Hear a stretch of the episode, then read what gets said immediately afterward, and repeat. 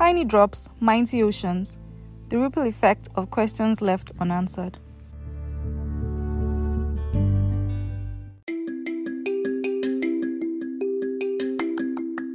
For this is how God loved the world.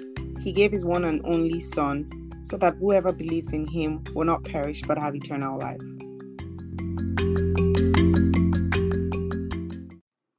Hey guys, welcome to another episode of Tiny Drops Mighty Oceans.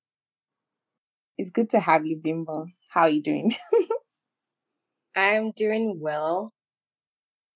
I don't know how it's been for you going outside, but like the whole environment looks very funny with everybody going around with masks.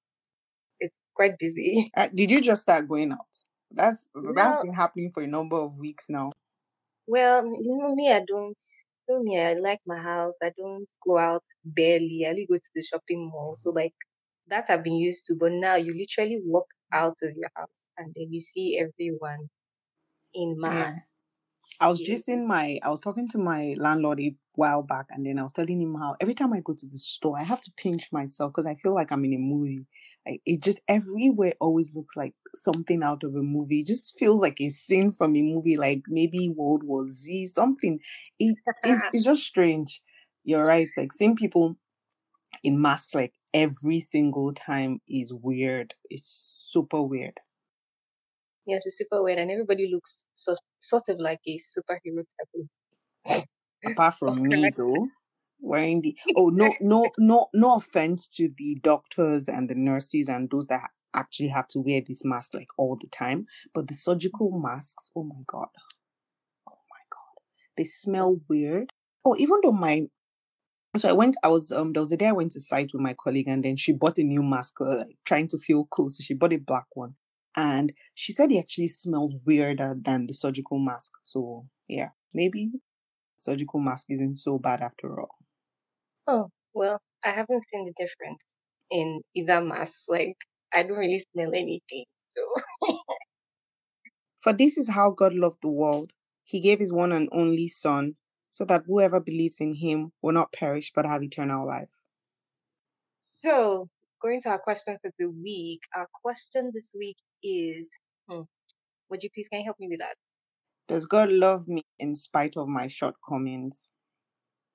Hmm. This one kind of melts my heart. It's it's it's dear to me. I don't know why, but it's really dear to me. Maybe because I'm one of those people that I always make mistakes. Always, like every single moment of my life, I make mistakes. So for me, this question is so is a question always on my mind. Sometimes I'm Mm. scared to ask it because I'm like, what if, what if, just what if he doesn't, or what if he's, I don't know how how do you put it? You know how when you love someone, but then the person does something and then you're just the thing puts you off. I feel like that sometimes with God. I'm like, that thing I did, did he did like how did he feel about it? Mhm. Yeah, you know that feeling of you're disappointing someone over and over again.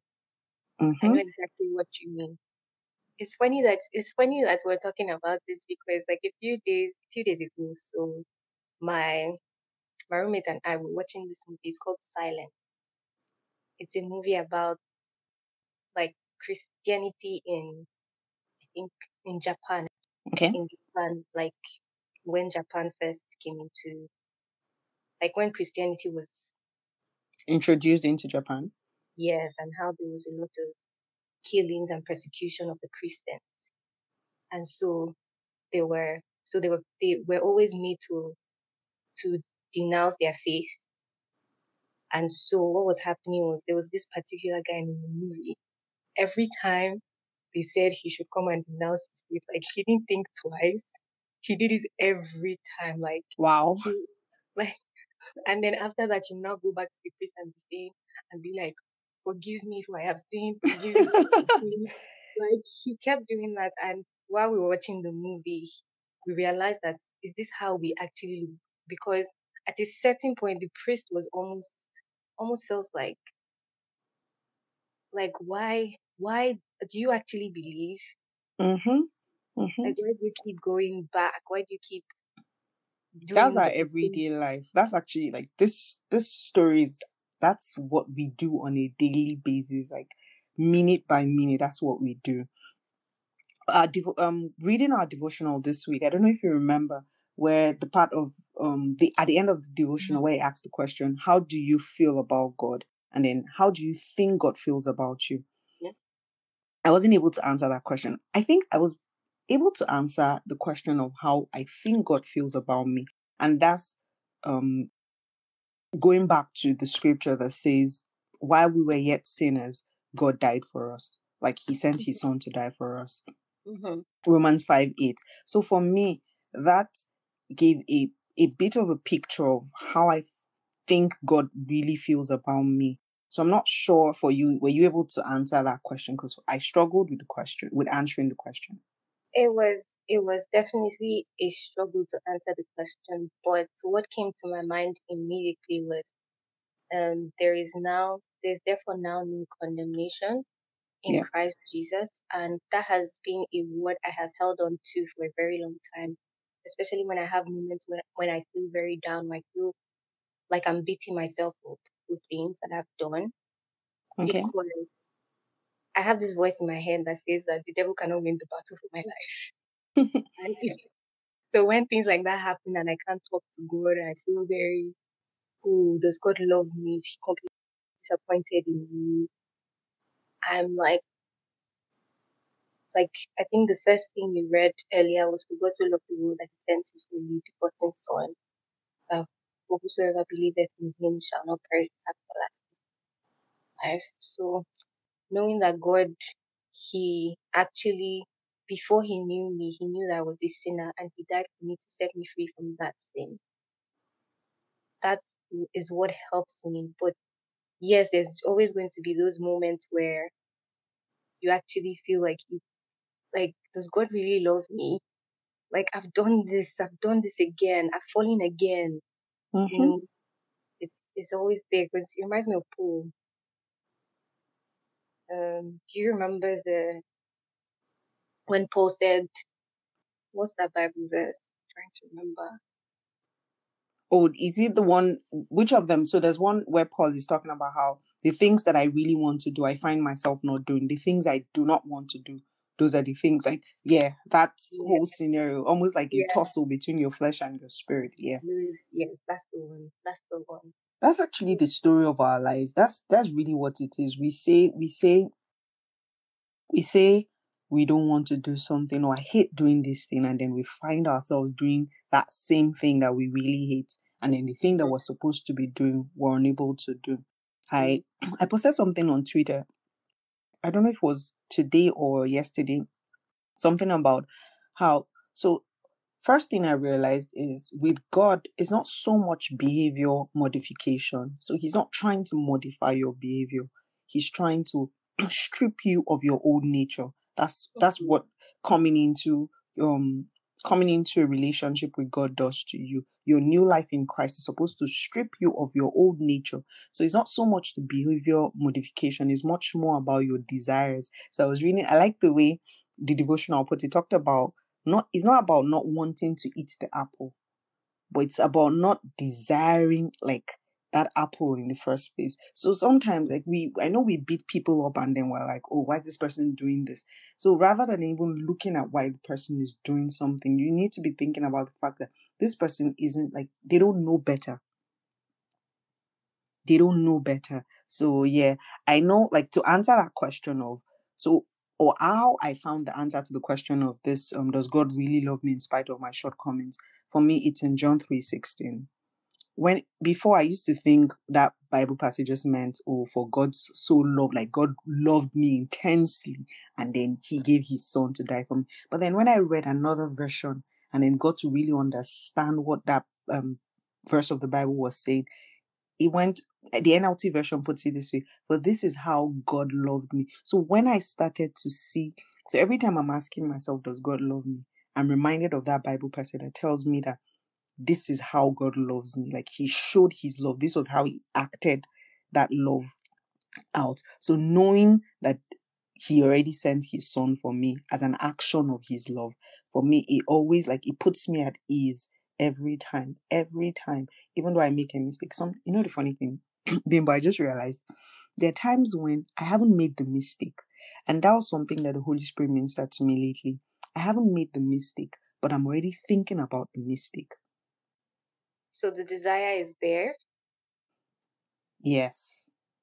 Mm. That's like when he when he showed like when he revealed that to me, it was so intense. I was like, hmm.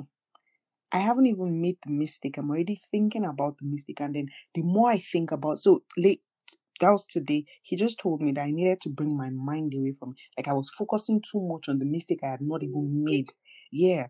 We, it, as in, it blew my mind, and I'm like, Lord, I need your help. So rather than already like desiring that thing that you don't want me to do, yeah, Yeah. I'm like, I so first thing he reminded me of is fact that Moji, even if you make that mistake, I love you. It doesn't change. I would Mhm. hate that you would do it, but it doesn't change that I love you. But first things first, let's take your mind off of it. Yes. So it's it's it's a like for me this is a question that I feel like people need to ask and because if you ask the question God Mhm. starts to reveal himself and then he helps you to see that he really does love you. He really does love you in spite of those shortcomings. Yes. And it's funny how when when you were talking and you said that God told you that you should focus on that you were focusing on what you were going to do already. Mhm. It reminded me of Matthew six thirty three. Um So it says, Seek the kingdom of God above all else and live righteously, and he will give you everything you need. Yeah, so it's the reason why I said it really I think it really covers the kingdom of God in that God just needs you to focus on him.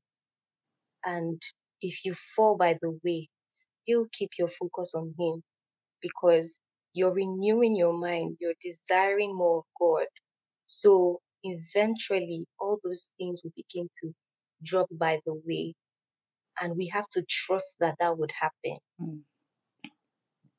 That that's something you have to trust that that process will happen, and and no matter how we feel, like I I would I believe that no matter what you do, always run back to Him.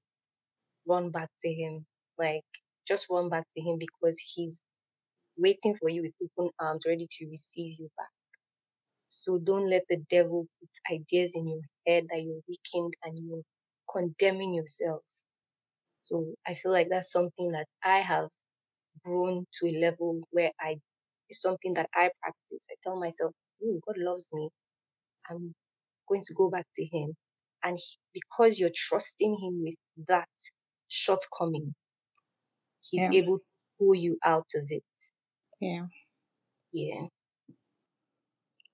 So I'd just like to leave everyone with um, Romans 5, sorry, Romans 8, 38 to 39. That's one of my favorite verses because, and it's not just my favorite verse because of what it says, it's because over time I've had to like ponder on it, meditate. Like when you, you know how when you read something over and over and over again and then it just becomes like plastered on your heart and then this is a truth that you carry everywhere you go. And that's what this, these two verses have done to me. It says, And I am convinced that nothing can ever separate us from God's love, neither de- death nor life, neither angels nor demons, neither our fears for today nor our worries about tomorrow. Not even the powers of hell can separate us from God's love. No power in the sky above or in the earth below. Indeed, nothing in all creation will ever be able to separate us from the love of God that is revealed in Christ Jesus our Lord. So, nothing. The answer to that question is. Yes, God loves you in spite of your shortcomings. So I'm saying this to, I don't know who you are out there, but whoever you are asking this question, God loves you. It does not matter what you've done. His love is so great, so, so great. The Bible says that sin, where sin abounds, that grace abounds much more. So, like, Okay. you think that that sin is so great, but His grace, it abounds much more. Who can separate us from the love? Bimbo, you should sing for us. You should, you should on one of these episodes. You should sing for us. Uh, all right, I've heard. So, guys, yeah, That's it for this week. The question is Does God really love me? Yeah, I'm personalizing it in spite of my shortcomings. And my answer is yes. I hope you can think about this question, ask the question, and then you can also come to the conclusion that He loves you. Uh, leave us a comment on Twitter and on Instagram. It's at Tiny Drops 4. We look forward to hearing your thoughts. And we love you.